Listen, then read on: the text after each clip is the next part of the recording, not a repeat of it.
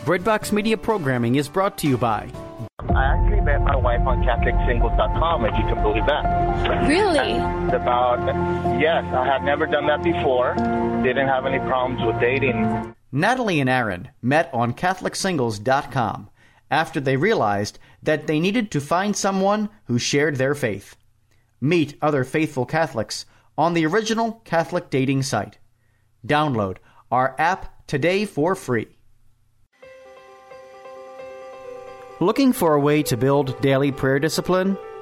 Seen the rise in mindfulness meditation, but not sure if it is possible to meditate in a way that's consistent with your Catholic faith?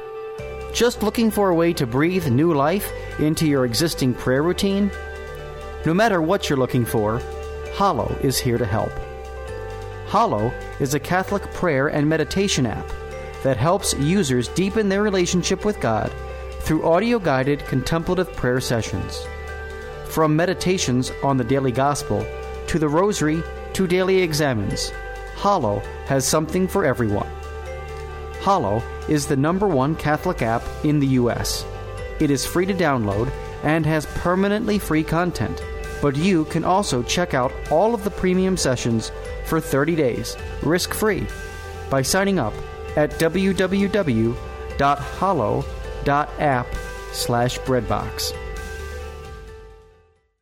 This is Kimberly Cook from the Dignity of Women podcast, inviting you to check out my 40-day devotional for single women and devotional for married couples. You can find all that and more, including my downloadable audio files, on kimberlycook.me.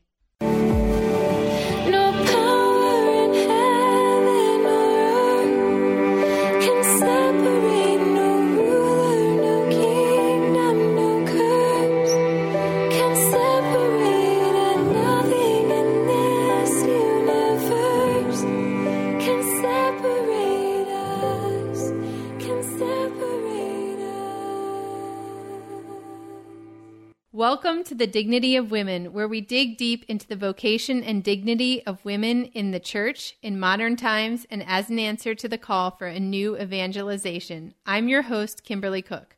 Joining me today is Mary Lenaburg. Mary is a full-time author and Catholic speaker who has given keynotes and conferences across the country. In her book, Be Brave in the Scared, Mary tells the heart-rending story of how caring for her severely disabled daughter affected her self-image, her marriage, her family life, and her faith. Mary's writing has appeared in various books and publications. When she's not speaking, Mary serves her home parish as catechist, sacristan, and extraordinary minister of Holy Communion. She and her husband Jerry live in Fairfax, Virginia, with their son Jonathan. Their daughter Courtney passed away in 2014. Thank you so much for joining us today, Mary. Thank you so much for having me, Kimberly.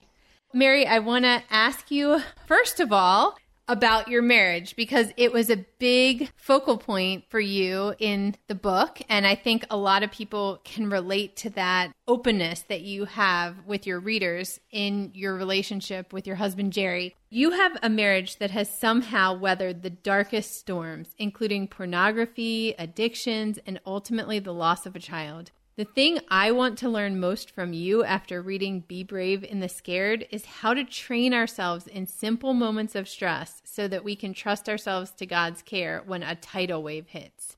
Oh gosh, Jesus, I trust in you. I mean, I think for us, we came up with, after we figured out what was wrong, you know, we entered our marriage as two people who felt unworthy of love. And we didn't realize that when we entered into our marriage. He was cute. He thought I was cute. We fell in love and got married. I was 20. He was 23. I was from a large Catholic family. He was from a small Lutheran family.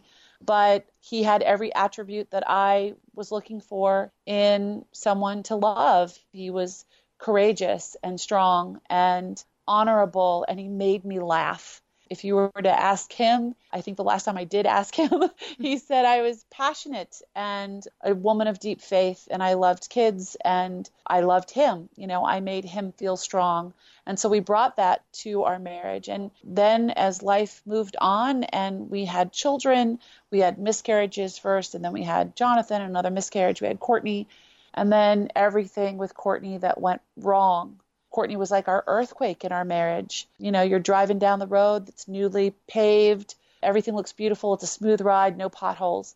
And then an earthquake happens and the pavement cracks and there's sinkholes and trees collapse on it. You know, the sewer line breaks, the water line breaks, and it's just everything comes bubbling up to the surface. And I think that's what happens in marriage when there's a crisis. And for us, our crisis was Courtney. And what it brought to the surface of our marriage was everything that we refused to deal with. We had seen, I think we both knew there were issues and things were not as we wanted them to be, but we didn't want to look at it because we had to save our daughter. And then, you know, there comes moments of quiet and peace where she's being cared for, Jonathan's being cared for, and all of a sudden you're looking at the destruction of your life. Mm. And we vowed to one another to stay on the battlefield, to fight for one another and to fight for our family.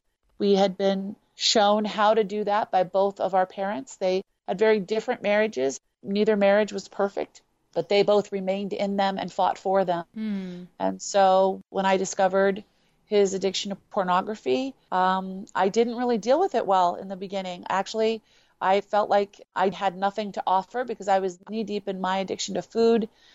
He had married a woman that was 5'10" and 135 pounds. And now he was living with a woman that was almost 300 pounds. Mm. And so my body had undergone this huge shift. And then we had Courtney and everything that came with her disability and her seizures. And then Jonathan was being set aside because there was constant crisis with Courtney. And I was dealing with food, you know, just to numb the feelings. My father was a functional alcoholic till I was 19.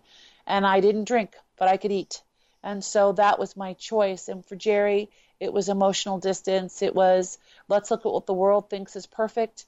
I can find what I need there. And I don't have to look to this marriage for what I need. I can find it elsewhere without, quote unquote, leaving the marriage. So I entered into that addiction with him for almost 4 years. And finally one night, as I write about in the book, I couldn't do it. I had eaten 2 whole pounds of brownies, 9 by 13 pounds of brownies. I had made 3. I'd eaten 2. I was sick to my stomach.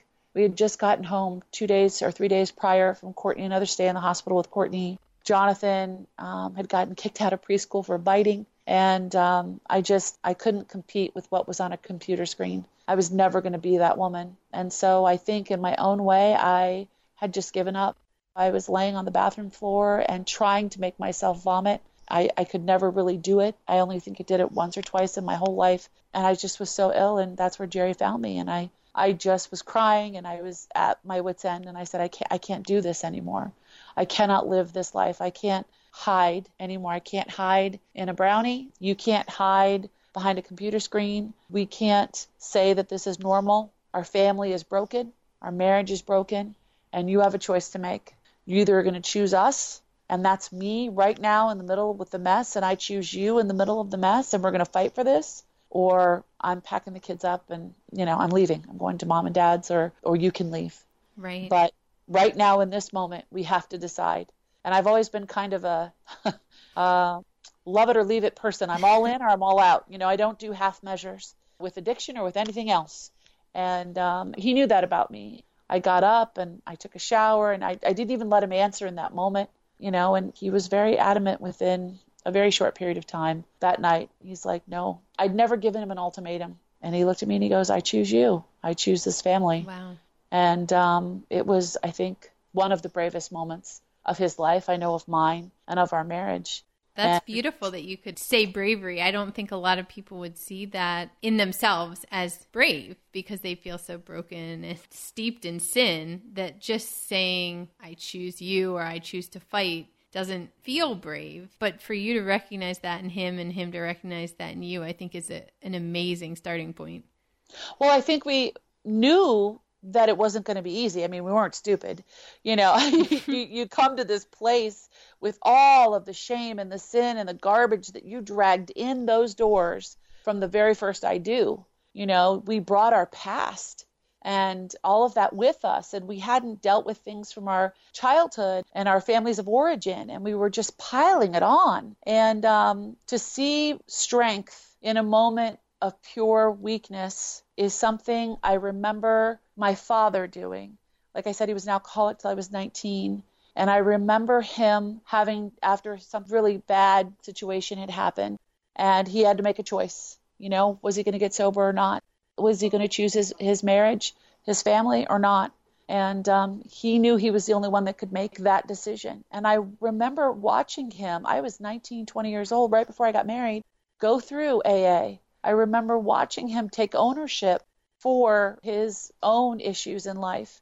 And I remembered that. And then at this time in my own marriage, my father was going through chemotherapy and treatment for cancer due to exposure to Agent Orange during the Vietnam War. Mm.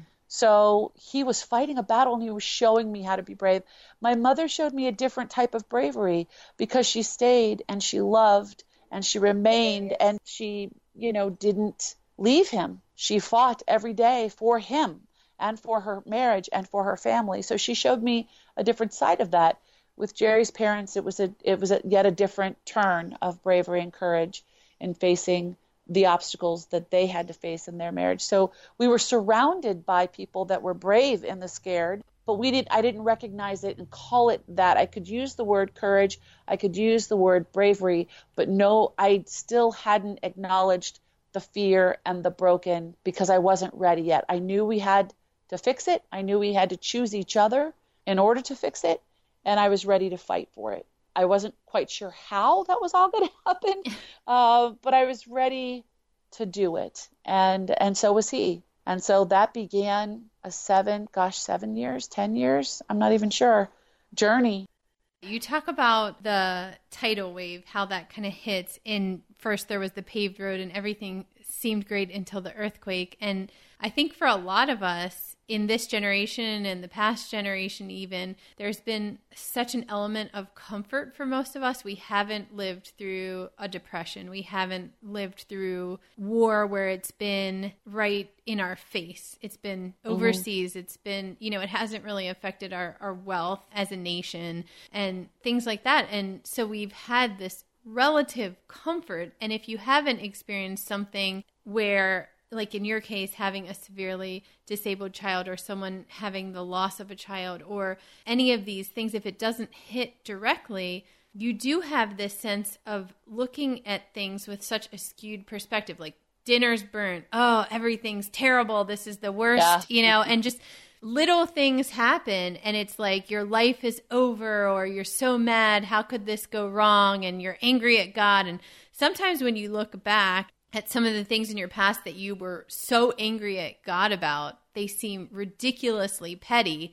When you do have one of those situations where it's a tidal wave, you realize how uncharitable you were or how warped your perspective was because you didn't really have an experience that brought about what it was to truly suffer and be brave, I guess. That's more or less how I see things a lot, even in my own life, that I've been so fortunate to not have to suffer gigantic struggles. But in the midst of that, I also noticed that when small things go wrong, I tend to sometimes blow that out of proportion. And so that really resonated with me in your book when you talked about choosing those simple moments of stress and being able to overcome them day by day. Jesus, I trust in you. Because there will be moments in all of our lives when we will suffer the loss of loved ones, tremendous moments of suffering and struggle. And if we don't start building that up in little moments of our day, in little challenges, we'll never be able to weather that storm when it comes. Well, that's why he gives them to us. You know, everybody's going to have a catastrophe of gargantuan proportions, but it's not when your washing machine breaks. Right. You know, we all will struggle. It's biblical. It's in Acts. We will all struggle. We will have trials and tribulations before we enter the kingdom of heaven. It's in God's word, you know. It's just our response to that. What is our response to the catastrophe? What is our response to the trial and the tribulation? What is our response to the hardship? And what I was learning at that point in my marriage and in my life was I was a drama queen, and I was like the character in Gone with the Wind, you know. Mm. I would be on my fainting couch going, yes. No, I can't handle this anymore. Yes. And it was just getting started. I mean, I didn't even know what I was talking about at that point. You know, I was just generally bitching, whining, and moaning that life was hard. I got lazy. You know, we tend to get lazy in our spiritual yes. lives, in our physical lives, and we forget how to fight. And things kind of stay calm, and there's no agitation in our life, and you're like, oh, this is lovely. And then wham, something comes. And we either stand in ready, prepared for it, or we are drowning. Yes. And at that point, I was drowning, and I thought it was all over, and I just needed to know, was I going to be in a marriage or was I not? You know, I was at a fork in the road that night, and I needed to know, am I turning right or am I turning left? And the only person that could answer that was Jerry. And fortunately, you know, he chose us. He didn't have to. He could have made a different choice. I praise God for his ability to see clearly, or sort of clearly at that time, you know, that we were worth fighting for and that he was worth fighting for. Because that's the thing about marriage, is you're not in it alone. You know, it's not just about me. He's my path to sanctification, and I'm his path to sanctification. And we don't get to heaven without each other. And I think we sort of knew that, but we didn't know how to say it. And so that night we kind of woke up the next morning, and nothing had changed in our life. I mean, I still weighed a billion, you know, I was heavy, and he still had all the stress on him to be the provider. Courtney was still having seizures. Jonathan was still dealing with his emotional turmoil. Nothing had changed, and yet it felt like everything had shifted. And so we began to do the hard work. We sought counsel. We sought marriage mentoring. We went to our parents quietly. You know, he would talk about things with his dad. I would talk with my parents. I mean, we just began to build a tribe around us of people that were 10 years, 20 years down the road mm-hmm. that had been through some stuff. And, you know, they were open to answering our questions. And marriage counseling is not for the weak of heart. Right. And you have to be willing to drop your ego at the door and listen to some really, really hard things about yourself. And, you know, I am very self-involved and very selfish. And I do not take correction or direction well. I just never have. I take everything as a personal criticism. And so I couldn't do that anymore. And I had to figure out how to take that kind of direction. And thankfully, that's what a counselor is for. They're that uninvolved third party that can see the whole picture where you're kind of mired down in your own emotion.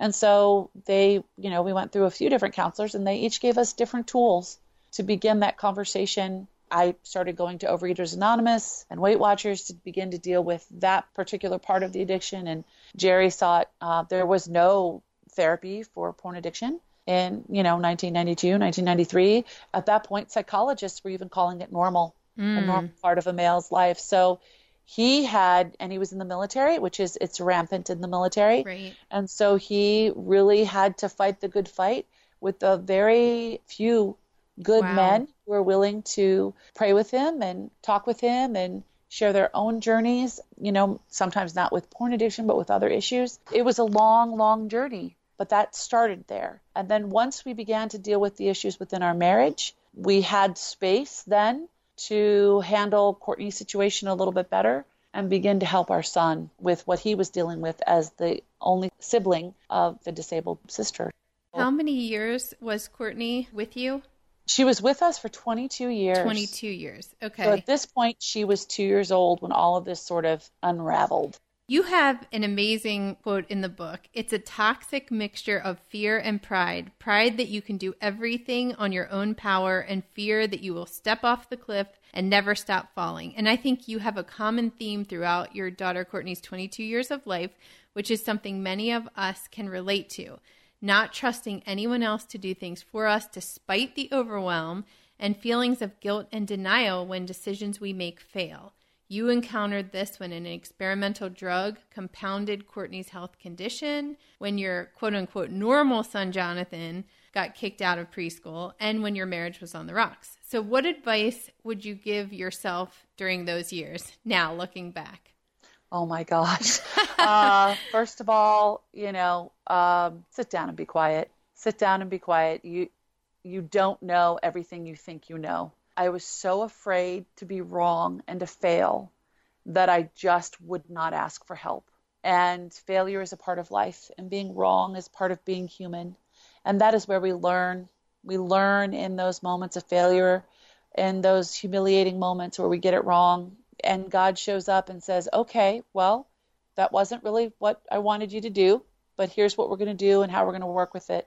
So the advice I would give myself then, knowing what I know now, is to start first with myself.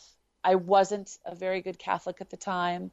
I did not have a personal relationship with the Lord. I was not reading scripture.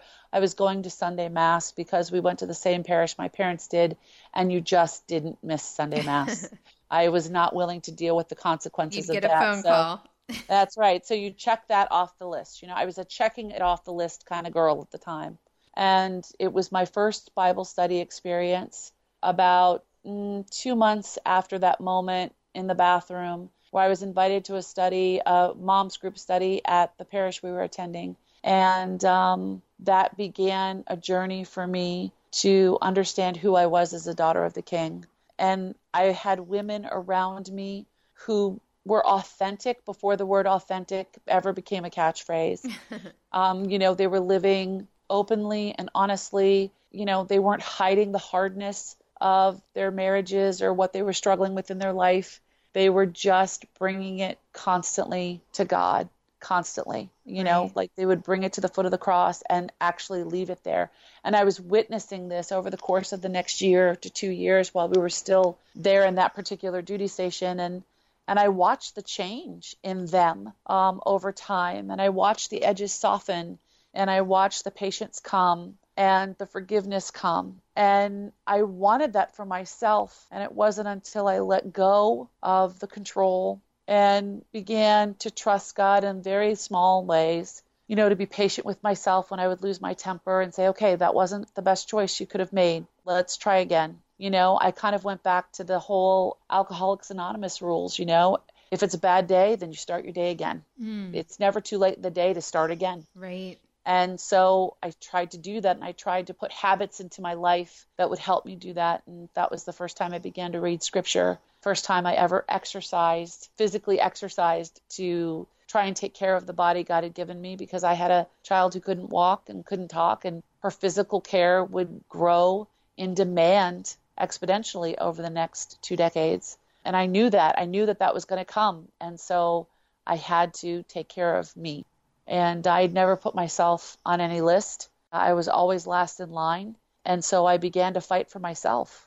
Well, that's a real testament to inviting others to women's groups and scripture studies. You know, you always think that if these people are at Sunday Mass, you know, they get the bulletin, they can sign up for these things. They're Catholic. They know how to find their way into these groups. So that's a real testimony sometimes that the person just needs a nudge or an invitation, just that open door. And to see what that did with you joining that Bible study, how much it helped in taking those small steps, just encouraging you to work on yourself, you know, and to read scripture and to develop a personal relationship with the Lord. I think that's everything comes with personal invitation, because it's all about relationship. You know, I wanted what they had, and I didn't know what it was. And I felt seen. I felt seen for the first time and known in a way that I'd never felt before. Like, they wanted to be around me. They invited me into that group. And I just thought, okay, well, nobody's really ever asked me. Okay, I'm certainly not going to do it myself. I knew that. I've learned since then that I am a team player. I like to be on a team. I'm highly motivated by others. I'm not necessarily internally motivated myself. So I learned that about myself, that I always did much better when I was kind of in a team mode. And that's where I learned that, was during that 2-year time with that particular Bible study, because I could encourage other people and it didn't feel fake to me. I entered into intercessory prayer in a way that I didn't even know you could. And that felt good to me, that I could take the trials I was going through myself and I could enter into that whole idea of redemptive suffering, which I'd only been thrown at, you know, offer it up and name it, you know, with the nuns when I was going to Catholic school. They would hit you with that and you're just like, oh, whatever. I mean, I actually learned how to live that. Right. And it was through the example of these women taking me by the hand and being able to sit with me in really hard season. They weren't afraid of Courtney and her seizures or Jonathan and his outbursts. And they just took us in as we were. And it was a true gift of community. You talk about how you found both comfort and punishment for yourself in food and overeating. This was a constant escape for feeling that you weren't enough.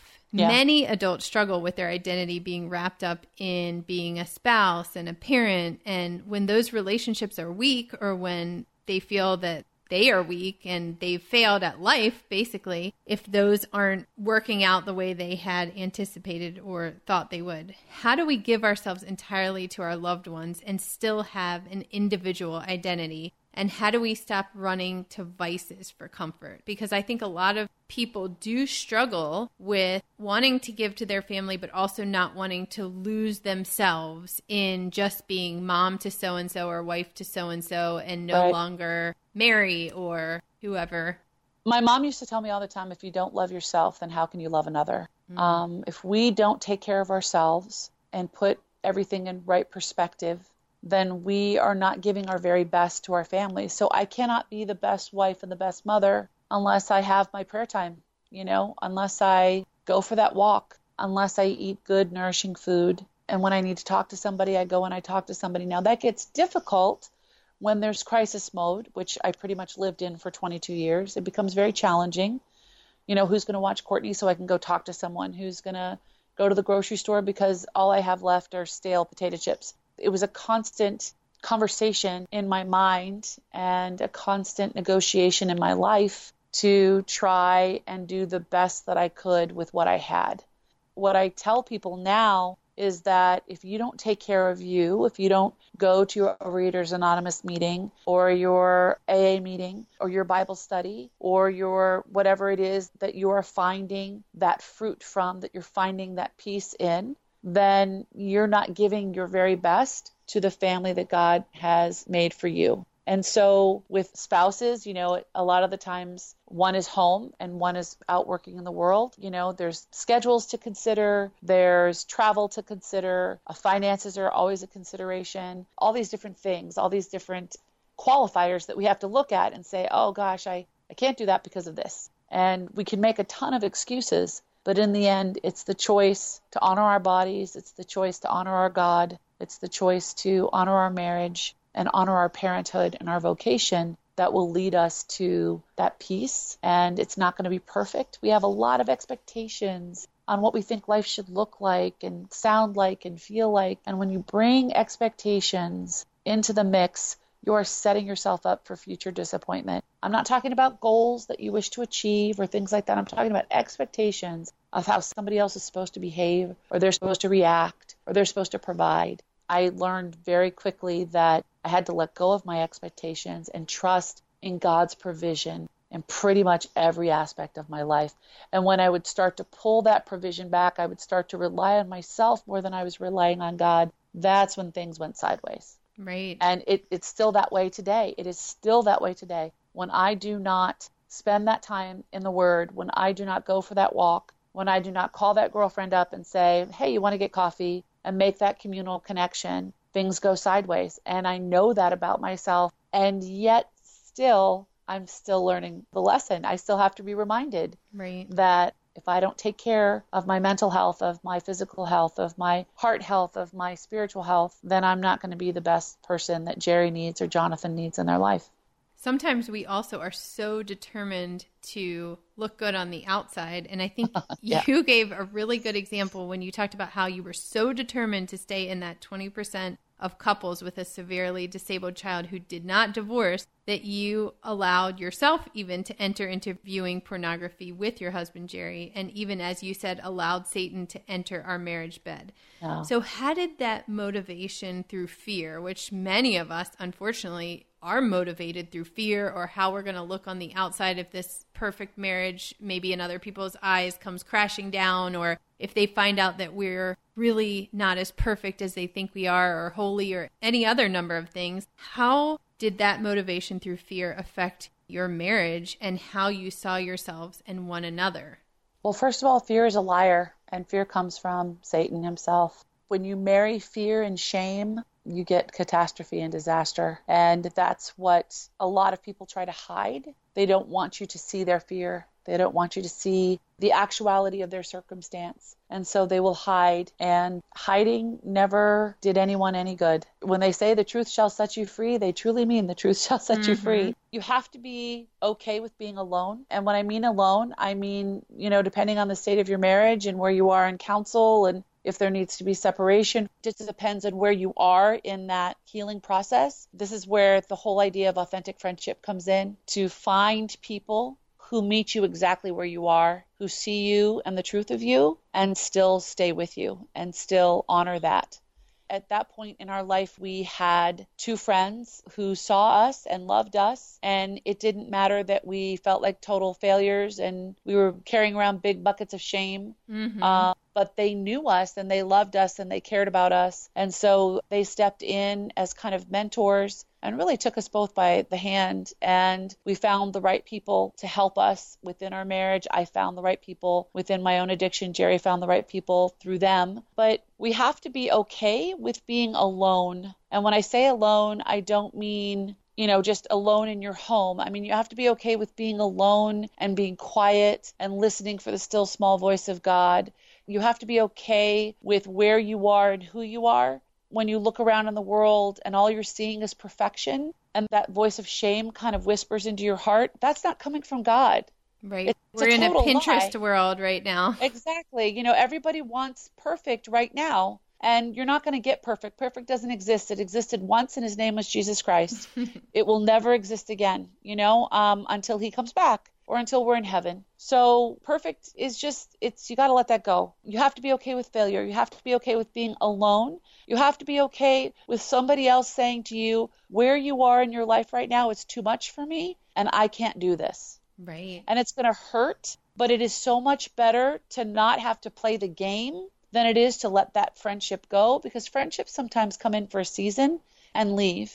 And that's okay. God provides for that. It's just a matter of really learning who you are. I had to learn that I was the daughter of the King.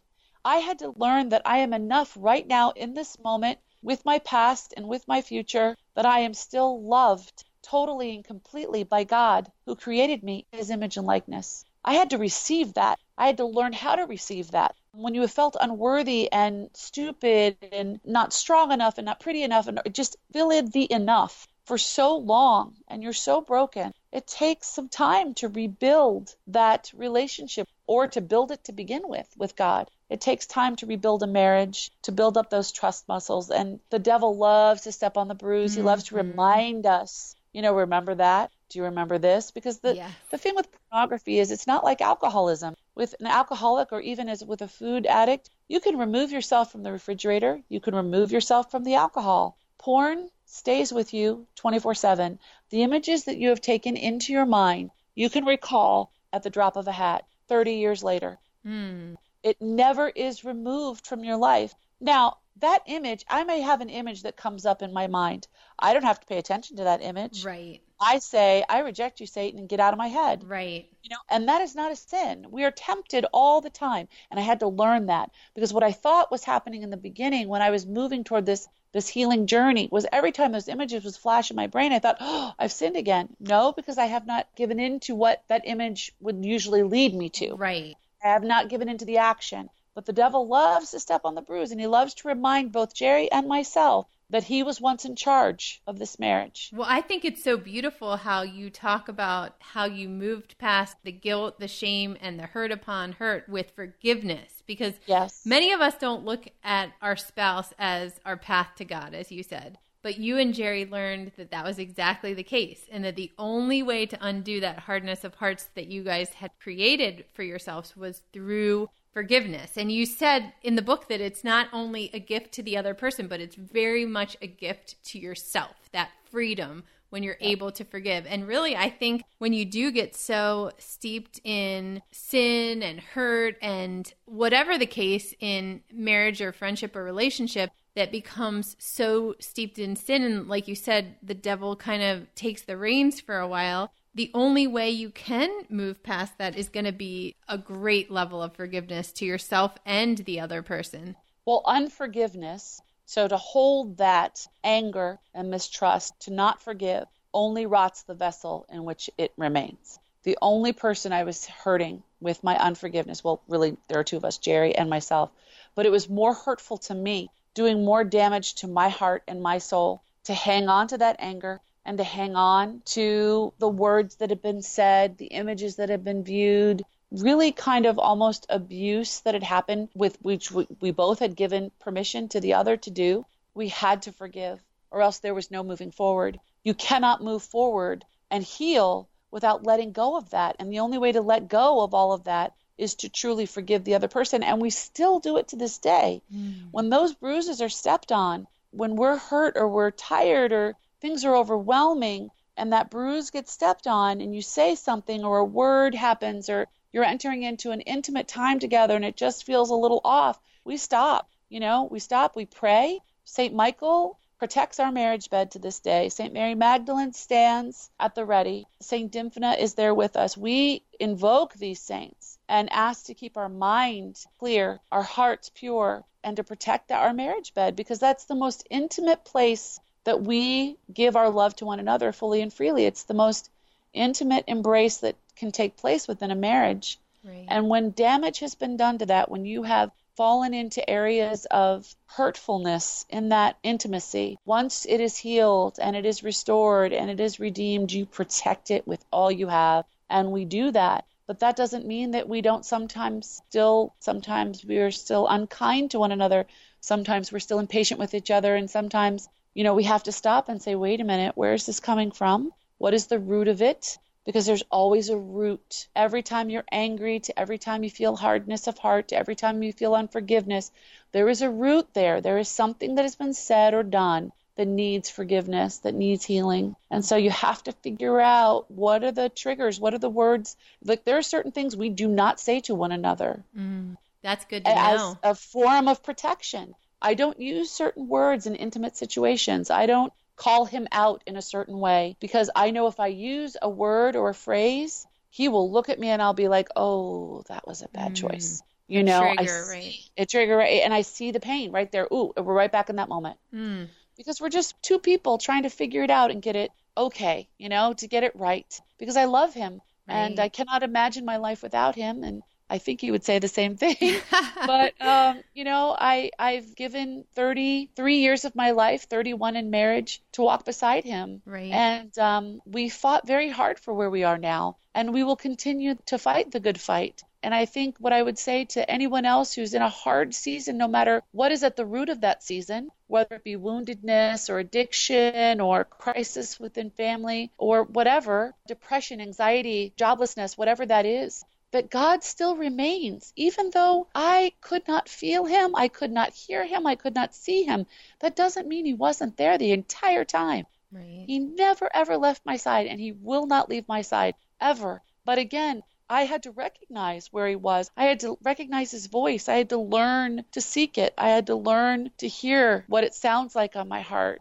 And in order to do that, you have to clear that highway of junk. You have to go to confession, get a spiritual director if that's possible, get rid of, it's like cleaning out the attic, all the boxes and the grime and the cobwebs and the corners that you got to take a toothbrush to get it off. You've got to clean it all out. And then you have to be okay with it being clean. You have to be okay with not carrying all of that with you all the time. See, a lot of people, they get rid of it and then they freak out because they're in such a new place. They're not carrying this guilt. They're not carrying this shame or this unforgiveness. And they look around and they're like, oh, I don't know what to do. I don't know what to do. And so they pick it back up again. Right. They don't know what to do without it. They don't know what to do without it. So you have to have a plan of, what are you going to fill that spot with? If you remove the boulder in the middle of your chest that you've been carrying around and learn to breathe around, you take it out, you allow God to heal it, what are you left with? You're left with a gaping wound that's going to seep, and it's going to take a heck of a long time to heal.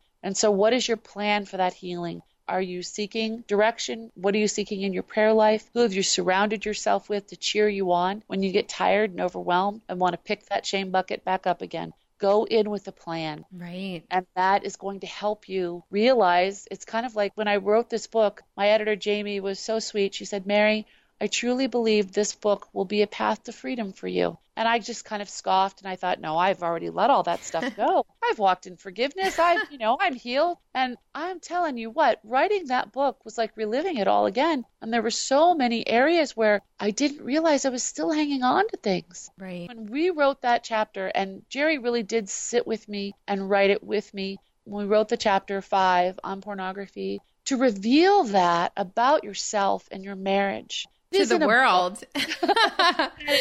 You know, all out there and will be on somebody's shelf for the next 20 years.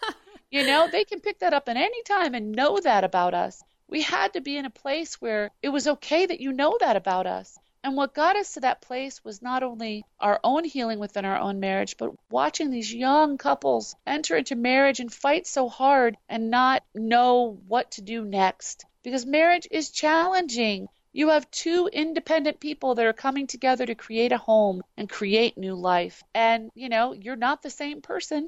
You're going to annoy the baloney out of the other one, and you're going to hurt them, and you're going to have bad days. And I think we do ourselves and the next generation a disservice if we don't talk honestly about, you know, sometimes your husband's going to be a jerk, and sometimes you're going to be even worse.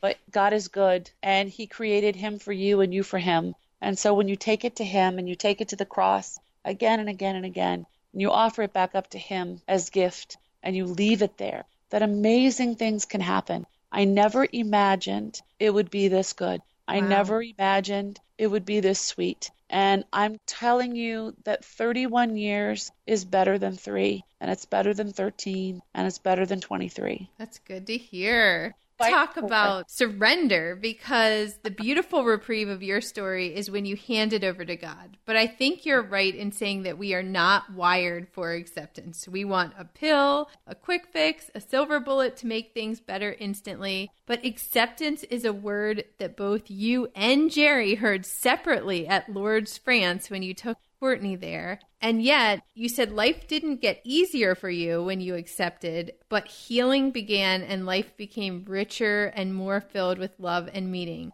How did you find meaning in accepting your suffering? And how is it possible to say all things work for good for those who love God, who are called according to His purpose, when you still walked through such a great suffering, such a great loss of your daughter after many, many years of struggle and care?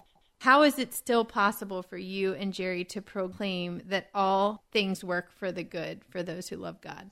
Well, first of all, as it says in the book of Job, the Lord give and the Lord takes away. Blessed be the name of the Lord. Life is hard. Life is hard. Joy is a choice. And joy is different than happiness. And to me, that was the key in the acceptance and the surrender.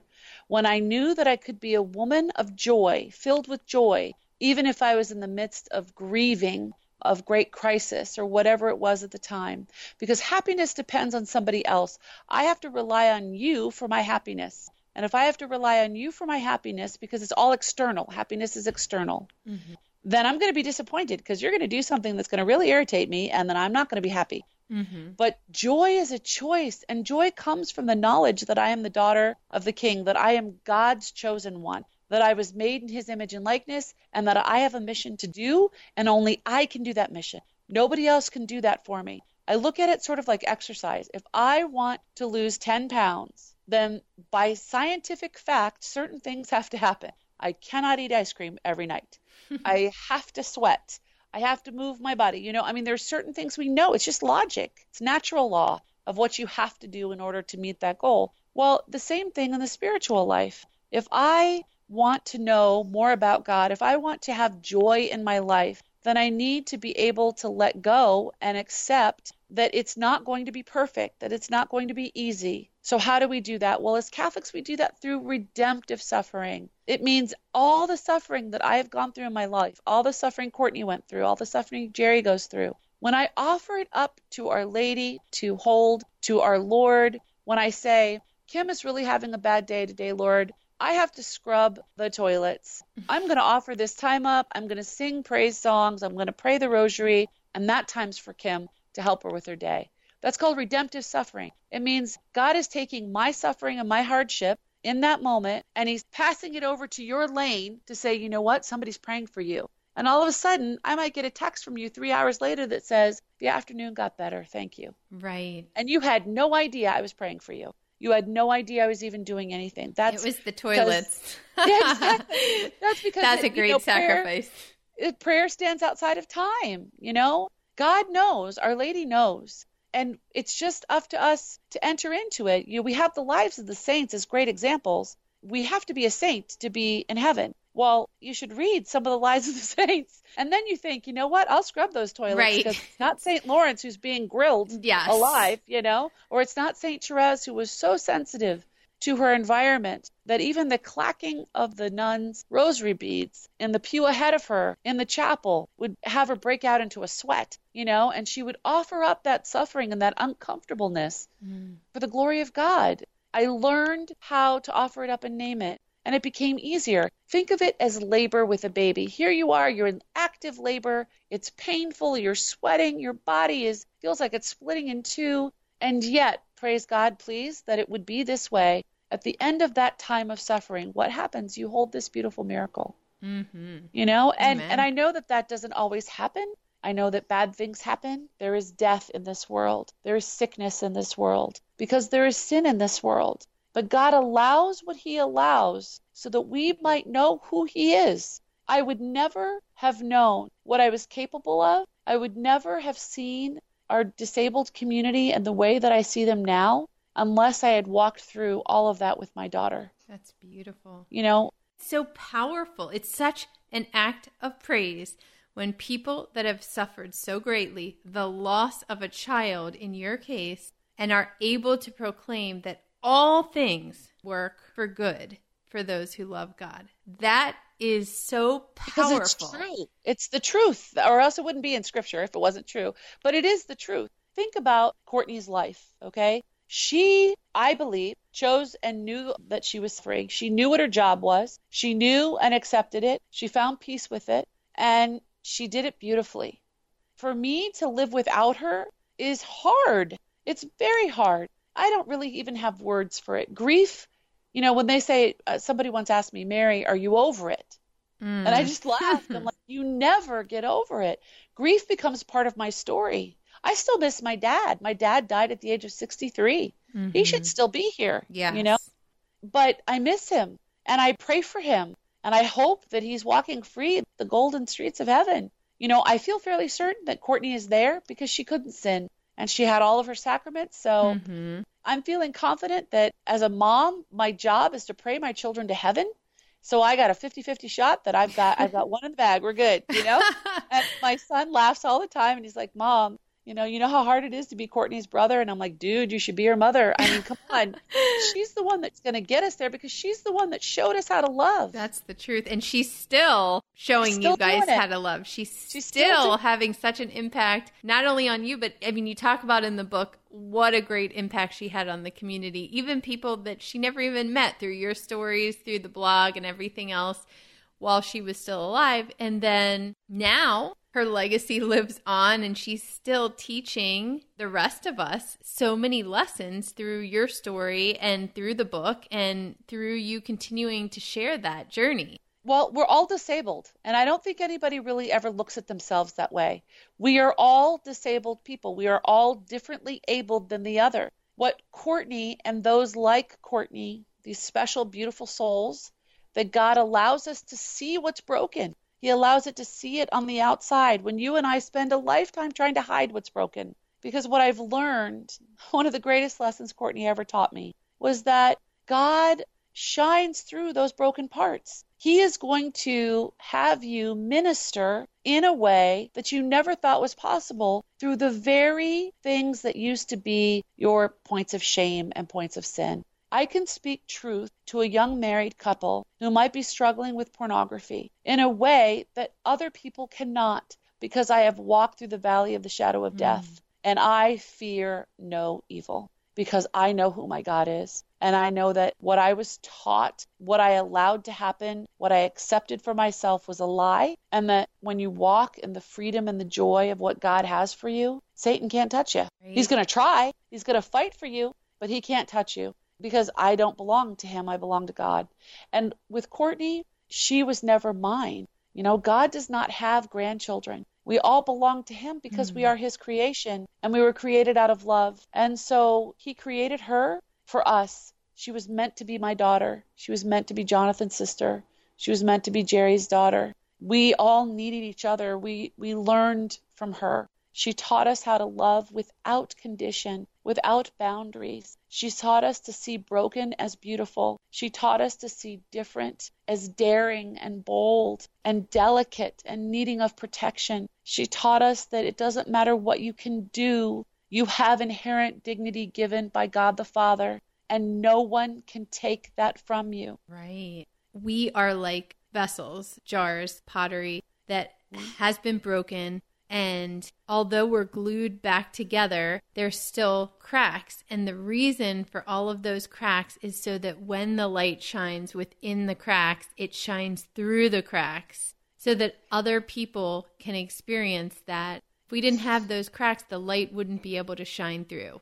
No, and nobody who would trust you. You know, if I think that you're just skipping right along, how am I going to come to you and ask you to journey with me? We were meant to journey in community. We were meant to live in community. And so unless you drop that veil and allow someone to see the brokenness, then isolation happens. And that's the worst thing that can happen to a person. Our greatest desire as humans is to be seen, known, and loved. And so in order to do that, we've got to drop the pretense. Right. You know, you have to enter into, you know, this is me. I am not perfect. I still struggle, but I love God. I've had many, many blessings in my life, and I choose him.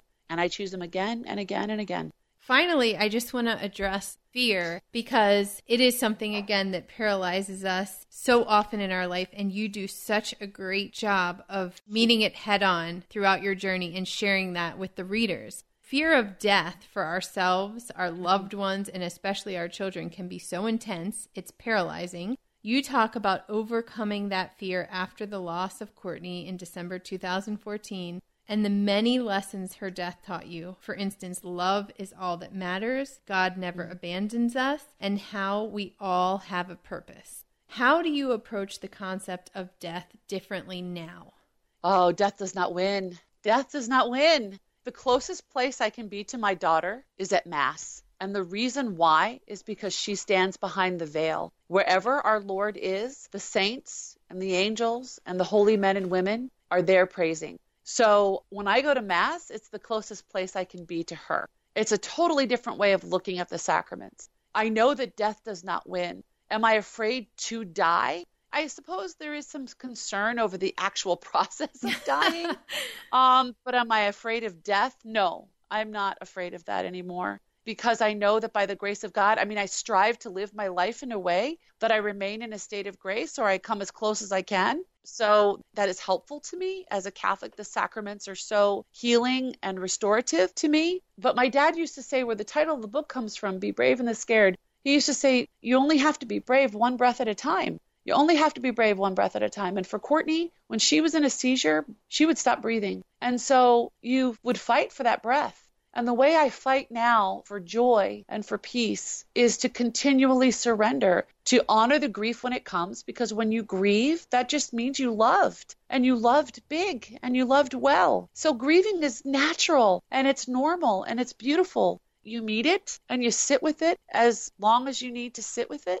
And you allow it to wash over you. You have the memories and you have the pain. And I learned through counseling and through facing addiction that if you don't deal with the pain, it's going to run you over and you're going to end up in a worse place than you possibly could have imagined. And so I deal with the pain. I deal with the loss of the physical presence that she was in our lives and the fact that I sit in a chair and she's not curled up in my lap with her head over my heart. That's hard. It's hard. But you know what? Our Lady, Mama Mary knew. She knew what it was like to watch her son suffer, to watch him take his last breath, to hold him one last time.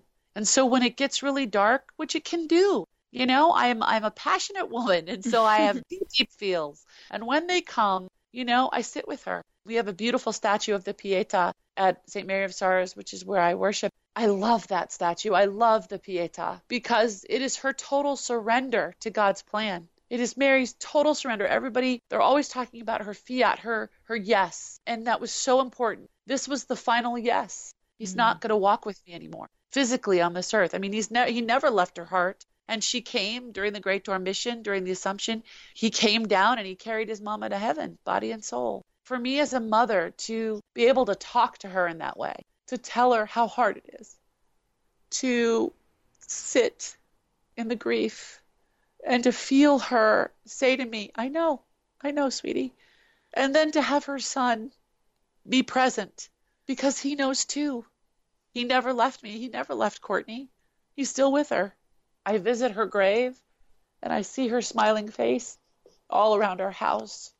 And she has never, ever left my heart. And that might sound depressing to some people. But when you've loved with your whole entire life, and then God chooses the time and the place for one chapter of that love story to end and a new chapter to begin, unless you want to sit in desolation and pain for the remainder of your life, unless you want to choose that for yourself, then you have to get up and you have to rise from the ashes and you have to rely on God's strength and His wisdom to walk with you. I can't do it on my own. It's not possible. He has to do it. He takes me by the hand and says, come on, Mary, we're going to do this today. You and me, we're going to do this. It's going to be okay. And it is. Now I have the great privilege of sitting with other families that have walked through the same thing. To be able to be in the company of somebody else who has suffered such a devastating loss and to be able to say to them with truth that I do understand. Yeah. And it really will be as okay can be in time. And I think as a culture, we rush this idea of death and dying and we want to put a fix on it and we want to take that pill, do the liposuction. We want to avoid the hard work. Mm-hmm. The hard work is handing over your whole life, brick by brick, to God, because He's the one that gave it to you. And unless you hand it over and you live in a state of surrender with your hands open wide, saying, it's yours, Lord, this day is yours. What do you need me to do? Show me how to love today. Who am I loving today? How am I loving them? And it's going to require stretching, and it's going to require me to say no to self and yes to somebody else. And that's hard when you're tired and you're overwhelmed and you might be in a season of like that grief feels fresher today than it did yesterday, or the crisis feels overwhelming or whatever it is. But when we go to Him, it doesn't mean the circumstances will change. It means our heart will change because He is transforming our heart. One of the things that is said to me quite often since this book has been published is, wow, Mary, it must be so peaceful to live your life now. You've got it all figured out. And I just laugh because no, I do know what to do. Doesn't mean I always do it. And what I see now in my life, I've never seen before. It's completely unexpected. And so it requires yet another level of surrender. It requires me to let go of expectation again. It requires me to enter into a new season with humility and being able to ask someone like, I really don't know how to do this. Can you help me? I do it quicker and I do it faster than I did in the past, but I still have to do it. It's just a whole new way of looking at the world. Just the fact that you never forget that that smile is always around you, and also that you're able to honestly offer that comfort in a way that only someone who's been through it can, to another family, and to be able to say, it gets better. Time will heal. If you work through this, God will heal. You'll never forget. It will never be completely pain-free. But yeah. A lot of times when we're going through something, we need desperately somebody who has been through it to be able to look at them several years out and to say it is possible to laugh again eventually. It is. To be happy again eventually. It is survivable. Crisis is survivable. Death is survivable. What I keep in mind at all times is how hard my daughter fought for her life and how mad she would be if we sat down in ours. If I just sat down and I gave up, that would be so dishonoring to her. It would spit on her legacy. It just would be so dishonoring to her and to her life. And so I choose to honor her life in any way God calls me to. I choose to honor the struggle and the lessons learned through her being a part of my life. I don't know if Jerry and I would still be married without Courtney. No. I don't know that. Because she was something we could fight for together. She was the center of our team. You know, we were Team Lenaburg, Team Courtney. She kept us together as we worked and walked through. Now, some of that in the beginning was pure pride, as we talked about before, but pride can't withstand over time. Surrender and acceptance will work its way through. Humility will win out. But she gave us something to fight for, that we were on equal footing with one another. She remained with us as we walked through all of that and as we came to this place of forgiveness and healing. And God brought her home when everything she needed to do had been done. And he brought her home in peace. And he brought her home on the feast of St. John the Beloved, who was the apostle that never suffered. That was God's favored one, his closest, the one he gave his mother to care for.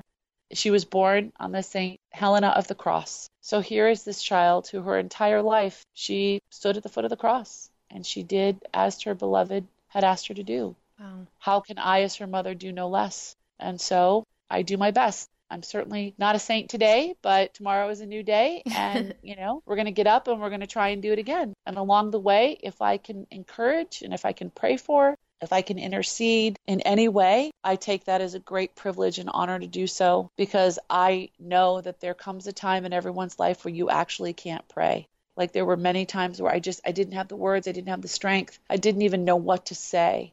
And I had an army of people saying, we got this, we got you. Right. And they lifted us up. And so now I get to be a part of that army for somebody else. That brings me great joy to be able to do that. Well, Mary, I want to thank you so much for being on the podcast. And please let us know where we can find your book, Be Brave in the Scared. You can find it at Ave Maria Press, their website, or Amazon, Barnes & Noble, wherever books are sold. You can actually purchase a signed copy through my own website, marylenaburg.com. Excellent. And I highly recommend the book, especially if you are going through anything crisis oriented, or if you just want to learn how to be brave and to be better. So thank you so much, Mary. Thank you so much for having me, Kimberly. It was a delight. No power in heaven or earth can separate, no ruler, no kingdom, no curse can separate, and nothing in this universe can separate us, can separate us, can separate us.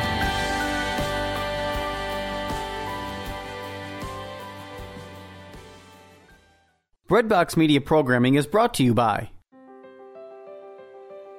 Have you ever been put on the spot and asked to explain or defend Catholic teaching on sensitive topics such as abortion, same-sex marriage, or the Eucharist? What to Say and How to Say It is a straightforward and practical resource by Brandon Vogt, best-selling and award-winning author of Why I Am Catholic and You Should Be Too. He offers essential tools for articulating even the most contentious aspects of your Catholic faith with clarity and confidence. You can get a copy of this important new book at AveMariaPress.com. Use code TALKFAITH to get 25% off your copy today.